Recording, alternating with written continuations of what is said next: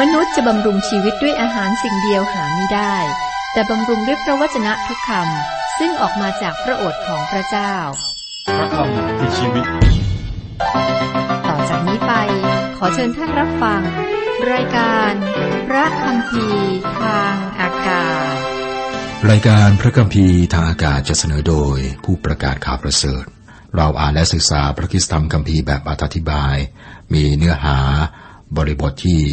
เกี่ยวข้องกับพระธรรมเล่มนั้นตอนนี้ก็ศึกษาพระธรรม1ซามูเอลความหมายของข้อพระธรรมแต่ละเล่มนั้นน่าสนใจอย่างที่เราอ่านและศึกษากันมาครับตอนนี้ก็ศึกษา1ซามูเอลเป็นเรื่องของดาวิดกับสตรีคนหนึ่งซึ่งมีศิลปะในการเจรจาครับก็ได้บทเรียนยังอยู่ในเหตุการณ์นี้อยู่ครับพระธรรม1ซามูเอลมีทั้งหมด30บทเราศึกษามาถึงบทที่25บทนี้นะครับหัวเรื่องหลักคือซามูเอลสิ้นชีวิตดาวิดพบกับอาบีกายิลดาวิดได้พบกับนาบาลสามีของนางอาบีกายิลและเราได้เห็นศิลปะในการเจรจาของอาบีกายิลซึ่งเป็นภรรยาที่สวยงามและฉลาดของนาบาลซึ่งยับยั้งการกระทำที่รีบเร่งในการสังหารนาบาลและคนรับใช้ของเขาเพราะความโกรธของดาวิดนะครับมาถึงข้อที่21นะครับข้อที่20เมื่อนางขี่ลาลงมามีสันเขาบังฝ่ายนางอยู่ดูเถิดดาวิดกับคนของท่านก็ลงมาทางนางและนางก็พบเขาทั้งหลายเข้าข้อ21ดาวิดกล่าวไว้แล้วว่าข้าได้เฝ้าทุกสิ่งที่คนนี้มีอยู่ในถิ่นทุรกันดารเสียเปล่าหมายถึงนาบาลไม่มีสิ่งใดของเขาขาดไปเลยและเขายังกระทำความชั่วต่อข้าตอบแทนความดีความตั้งใจของดาวิดคือฆ่าบูชายทุกคนที่อยู่ในบ้านของนาบาลเราดูข้อ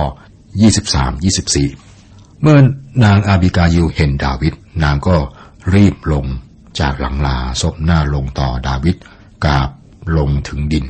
นางกราบลงที่เท้าของดาวิดกล่าวว่าเจ้านายของดิฉันเจ้าข้าความผิดนั้นอยู่ที่ดิฉันแต่ผู้เดียวขอให้ผู้รับใช้ของท่านได้พูดให้ท่านฟังขอท่านได้โปรดฟังเสียงผู้รับใช้ของท่านดาวิดตอนนี้กลับมาถึงด้วยความโกรธแล้วท่านมองเห็นผู้หญิงคนหนึ่งนั่งบนหลังลาเห็นอาหารและตอนนี้คนของท่านก็กำลังหิวท่านหยุดคนของท่านต่อหน้าหญิงสวยคนนี้ดาวิดได้เผชิญหน้ากับสตรีที่จิตใจงามที่ตั้งใจดีต่อท่านเธอกราบลงต่อหน้ากราบลงถึงดินและขอให้ดาวิดแก้แค้นเธอแทนเพราะว่าเธอเนี่ยเป็นภรรยาของนาบาลเธอฉลาดเพราะว่าดาวิดจะไม่ทำอะไรต่อผู้หญิงที่สวยที่มาอ้อนวอนเหมือนอย่างที่เธอทำนะครับแล้วเธอขอโทษที่สามีของเธอเนี่ยโง่แล้วก็หยาบช้าข้อ25ขอเจ้านายของดิฉันอย่าได้เอาความกับนาบาลชายสามหาวคนนี้เลยคือนาบาลเพราะเขาเป็นอย่างที่ชื่อของเขาบอกนาบาลเป็นชื่อของเขาและความโง่เขลาก็อยู่กับเขาแต่ดิฉันผู้รับใช้ของท่านหาได้เห็นพวกคนหนุ่มของเจ้านายซึ่งท่านได้ใช้ไปนั้นไม่มีวลีในข้อ25นี้ครับชายสามหาวชายสามหาวหมายถึงคนที่ไร้ค่าข้อ26-28เพราะฉะนั้นเจ้านายของดิฉันพระเจ้าทรงประชนอยู่แน่ชั้นใดและท่านมีชีวิตอยู่แน่ชั้นใดด้วยว่าพระเจ้าทรงกระทำให้ท่านระงับเสียจากความผิดที่ทำให้โลหิตตกและจากการแก้แค้นด้วยมือของท่านเองเพราะฉะนั้นขอให้ศัตรูของท่านและบรรดาผู้ที่กระทำร้ายต่อเจ้านายของดิฉันจงเป็นอย่างนาบาลสิ่งเหล่านี้ซึ่งผู้รับใช้ของท่านได้นำมาให้เจ้านายของดิฉันขอมอบแก่บรรดาคนหนุ่มซึ่งติดตามเจ้านายของดิฉันได้โปรดอภัยความผิดของผู้รับใช้ของท่านเถิดเพราะพระเจ้าคงทรงกระทำให้เจ้านายของดิฉันเป็นพงศ์พันธุ์ที่มั่นคงเรียกว่าเจ้านายของดิฉันทำสงครามอยู่ฝ่ายพระเจ้าตราบใดที่ท่านมีชีวิตอยู่จะหาความชั่วที่ตัวท่านไม่ได้เลยนี่เป็นการเริ่มต้นงานของดาวิดท่านได้ดำเนินชีวิตเพื่อพระเจ้าและท่านพยายามทำให้พระเจ้าทรงพอพระทัยอาบิกายิลยกย่องท่านเพราะสิ่งนี้ครับข้อ29แม้มีคน ลุกขึ้นไล่ตามท่านและแสวงชีวิตของท่านชีวิตของเจ้านายของดิฉันจะผูกมัดอยู่กับกลุ่มชีวิตซึ่งอยู่ในความพิทักษ์ของพระเยโฮวาห์พระเจ้าของท่านแต่ชีวิตศัตรูของท่านจะถูกเหวี่ยงออกไปดังออกไปจากลังสลิงแม้เธอไม่ได้ออกชื่อครับแต่ว่าเธอกำลังบอกถึงซาอูลว่าไล่ตามดาวิดแล้วเธอก็พูดถึงสิ่งที่น่าทึ่งที่สุดเกี่ยวกับดาวิดครับชีวิตของเจ้านายของดิฉันจะผูกมัดอยู่กับกลุ่มชีวิตซึ่งอยู่ในความพิทักษ์ของพระเยโฮวาห์พระเจ้าของท่านนี่คือฐานะของผู้เชื่อในองค์พระคริสต์ยอห์นได้เรียกพระเยซูว่าชีวิตนิรันดร์ท่านบอกว่าและชีวิตนั้นได้ปรากฏและเราได้เห็นและเป็นพยานและประกาศชีวิตนิรันดร์นั้นแก่ท่านทั้งหลายชีวิตนั้นได้ดำรงอยู่กับพระบิดาและได้ปรากฏแก่เราทั้งหลาย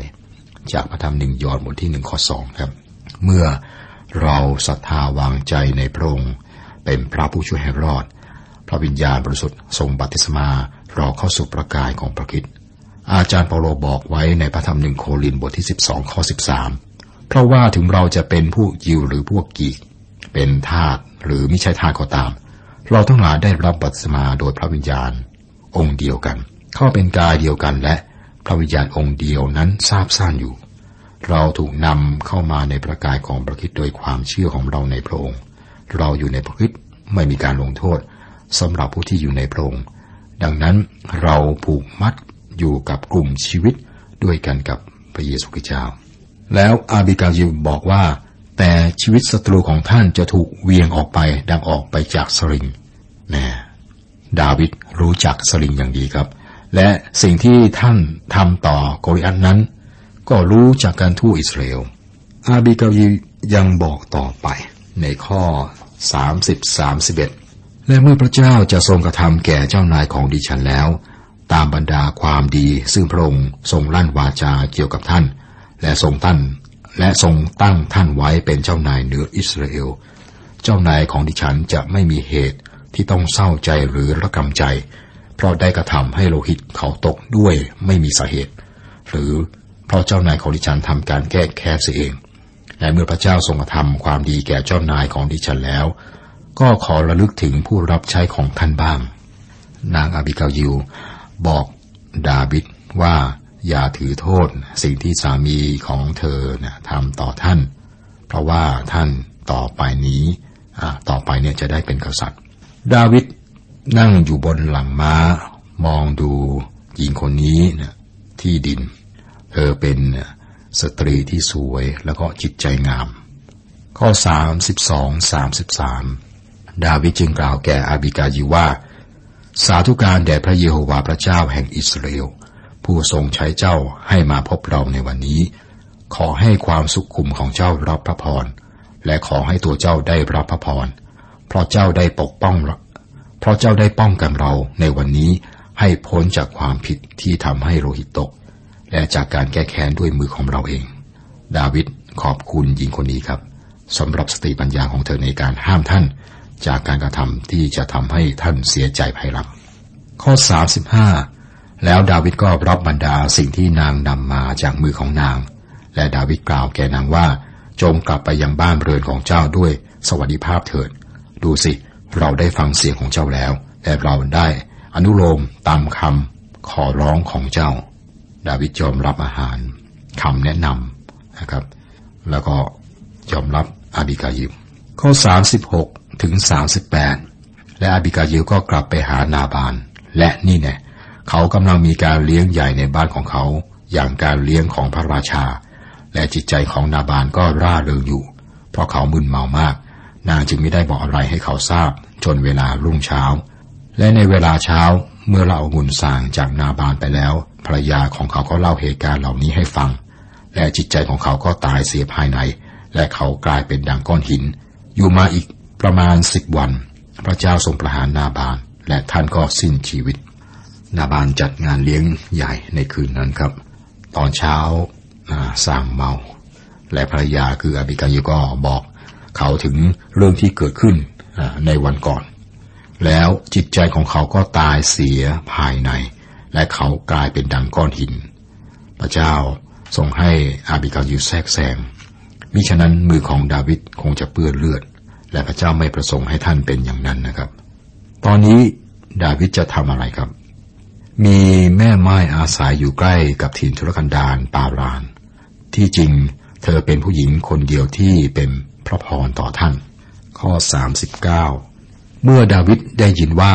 นาบาลสิ้นชีวิตแล้วท่านจึงว่าสาธุการแด่พระเจ้าผู้ทรงแก้แค้นการเหยียดหยามที่ข้าพระองค์ได้รับจากมือของนาบาลและทรงป้องกันผู้รับใช้ของพระองค์ไม่ให้ทำความชั่วพระเจ้าทรงตอบแทนการกระทำชั่วของนาบาลให้ตกบนศีรษะของเขาเองแล้วดาวิดก็ส่งคนไปสู่ขออาบิกายิลให้มาเป็นภรรยาของท่าน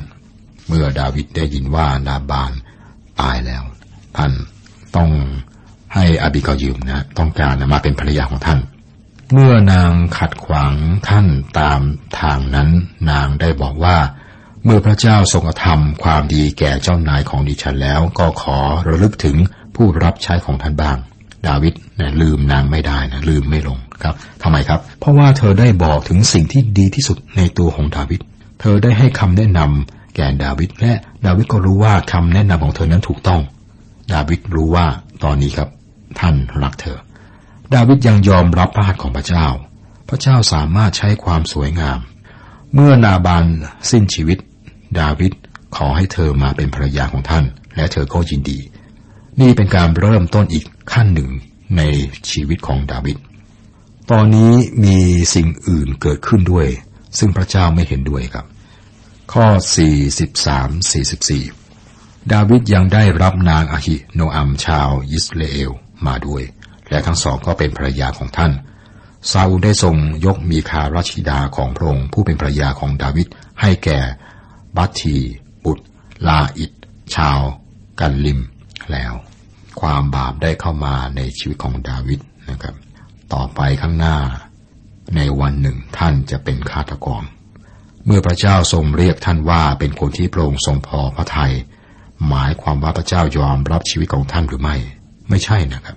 เราจะเห็นว่าเมื่อดาวิดต้องการสร้างพระวิหารพระเจ้าทรงบอกท่านว่าไม่พระเจ้าไม่อนุญาตให้ท่านสร้างพระวิหารให้พระองค์สาเหตุเพราะความบาปในชีวิตของท่านนั่นเองนะครับบทที่26และ27 2บทนี้ครับหัวเรื่องหลักดาวิดไว้ชีวิตของซาอูลอีกครั้งหนึ่งดาวิดถอยเข้าไปในแผ่นดินฟิลิสเตียดาวิดไว้ชีวิตของซาอูลอีกครั้งในถิ่นทุรกันดาร10ซาอูลทราบว่าดาวิดเป็นผู้ที่พระเจ้าทรงเลือกแต่ท่านหาทางฆ่าดาวิดดาวิดยอมรับว่าซาอูลเป็นกษัตริย์ที่ได้รับการเจิมและท่านเองก็ไว้ชีวิตของซาอูลดาวิดไว้ชีวิตของซาอูลอีกครั้งหนึ่งบทที่26ข้อ1ข้อ2ชาวซิปมาหาซาอูลที่เมืองกิเบอาทูลว่าดาวิดซ่อนตัวอยู่บนเขาฮาคีลาซึ่งอยู่ทางตะวันออกของเยชิโมนมิใช่หรือซาอูลจึงทรงลุกขึ้นไปในถิ่นทุรกันดารซิปพร้อมกับชาวอิสราเอลที่คัดเลือกแล้ว 3,000 คนเพื่อแสวงดาวิดในถิ่นทุรกันดาร10ซาอูลออกตามฆ่าดาวิดอีกครั้งนะครับนี่คือสิ่งที่เกิดขึ้นครับดาวิดหนีเข้าไปในถิ่นทุรกันดารและซาอูลก็ติดตามไปดาวิดเป็นทหารที่เก่งและท่านรู้จักภูมิประเทศซึ่งทำให้ท่านเนี่ยเป็นแม่ทัพที่ชำนาญท่านยังเป็นทหารที่มีความจงรักภักดีเต็มใจที่ตายนะเต็มใจตายจะตายท่านมีทหารที่แหมจงรักภักดีครับพร้อมจะตายเพื่อท่านและตายแทนได้ซาอูลครับไม่รู้จักภูมิประเทศยิ่งกว่านั้นครับผู้ติดตามของซาอูลก็ไม่ได้จงรักภักดีอย่างเต็มที่ขณะเดียวกันซาอูลก็ระแวงสงสัยผู้ติดตามด้วยข้อ4ดาวิดก็ส่งผู้สอดแนมออกไปจึงทราบว่าซาอูลทรงยกมาแน่แล้วดาวิดไม่อยากเชื่อเลยซาอูลจะเข้ามาในบริเวณที่พระองค์ไม่คุ้นเคยมันเป็นความผิดพลาดทางการทหารจนดาวิดต้องส่งคนไปสอดแนมดูว่าซาอูลได้เข้ามาในบริเวณนั้นจริงๆหรือไม่พวกเขาก็มารายงานว่าซาอูลได้ยกเข้ามาในถิ่นทุรกันดารจริงข้อ5แล้วดาวิดก็ลุกขึ้นมายังที่ซึ่งซาอูลทรงตั้งค่าอยู่และ แต่ดาวิดก็เห็นที่ซาอูลบันทมพร้อมกับอับเนอร์บุตรเนอร์แม่ทัพซาอูลบันทมอยู่กลางเขตค่ายฝ่ายกองทัพก็ตั้งค่ายอยู่รอบพระองค์ดาวิดอยู่ในตำแหน่งที่เห็นซาอูลและทหารของซาอูลขณะที่ดาวิดและคนของท่านสามารถซ่อนตัวในถิ่นทุรกันดารข้อ6ข้อ7แล้วดาวิดก็พูดกับอาหิเมเลคคนฮิตไทและกับอบิชัยบุตรของนางเซรุยาน้องชายของโยอาบว่าผู้ใดจะลงไปในค่ายของซาอูลกับเราบ้างอาบิชัยตอบว่าข้าพเจ้าจะลงไปกับท่านดาวิดและอาบิชัยจึงลงไปที่กองทัพในเวลากลางคืนและดูเถิดซาอูลบันทมอยู่กลางเขตค่ายมีหอกปักอยู่ที่ดินตรงศีรษะอับเนอร์กับพวกพลก็นอนล้อมพระองค์อยู่ดาวิดและอาบิชัยเข้าไปในค่ายของซาอูลมองไปทั่วเห็นซาอูลทรงบันทมอยู่ในค่ายมีทหารล้อมอยู่มีหอกปักอยู่ที่ดินตรงศีรษะข้อ8อาบิชัยพูดกับดาวิดว่าในวันนี้พระเจ้าทรงมอบศัตรูของท่านไว้ในมือของท่านแล้วบัดนี้ขอให้ข้าพเจ้าแทงเขาด้วยหอกให้ติดดินครั้งเดียวก็พอและข้าพเจ้าไม่ต้องแทงเขาครั้งที่สองอาบิชัยบอกกับดาวิดว่าถ้าท่านอนุญาตข้าพเจ้าจะแทงหอกใส่ซาอูลเพียงครั้งเดียวเท่านั้นแล้วท่านก็จะหมดศัตรูข้อ9แต่ดาวิดบอกอาบิชัยว่าขออย่าทำลายพระองค์เลยเพราะผู้ใดเล่าจะเยียนมือออกต่อสู้ผู้ซึ่งพระเจ้าทรงเจิมไว้และจะไม่มีความผิดอีกครั้งหนึ่งครับดาวิดมีโอกาสฆ่าซาอูลแต่ท่านไม่ทำท่านไม่ยกมือออกต่อสู้ผู้ที่พระเจ้าทรงเจิมไว้ข้อ10และดาวิดกล่าวว่าพระเจ้าทรงพระชนอยู่แน่ฉันใดพระเจ้าจะทรงฆ่าพระองค์ท่านเองหรือจะถึงวันกำหนดที่พระองค์ต้องสิ้นพระชนหรือพระองค์จะเสด็จเข้าสงครามและพินาศเสียดาวิดบอกว่าพระเจ้าจะทรงจัดการพระองค์เองดาวิดกำลังทำตามหลักการที่ปรากฏในพระธรรมเฮบรูบทที่10ข้อ30ว่าการแก้แค้นเป็นของเราจะตอบสนองพระเสียงของซาอูลและเขาทั้งสองก็ออกไปไม่มีใครเห็นไม่มีใครทราบและไม่มีคนใดตื่น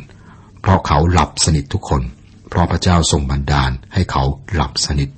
สิ่งที่ดาวิดทำนั้นไม่ยากท่านเอาหอกและเหยือกน้ำของซาอูลและไม่มีใครตื่นเพราะว่าพระเจ้าทำให้ซาอูลและคนของพระองค์หลับสนิทข้อ13และดาวิดก็ข้ามไปอีกฝั่งหนึ่งไปยืนอยู่บนยอดเขาไกลออกไปมีที่ว่างกว้างใหญ่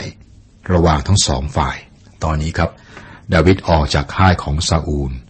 แต่ว่าท่านไม่ได้กลับไปหาคนของท่านไปอีกด้านหนึ่งของค่ายซาอูล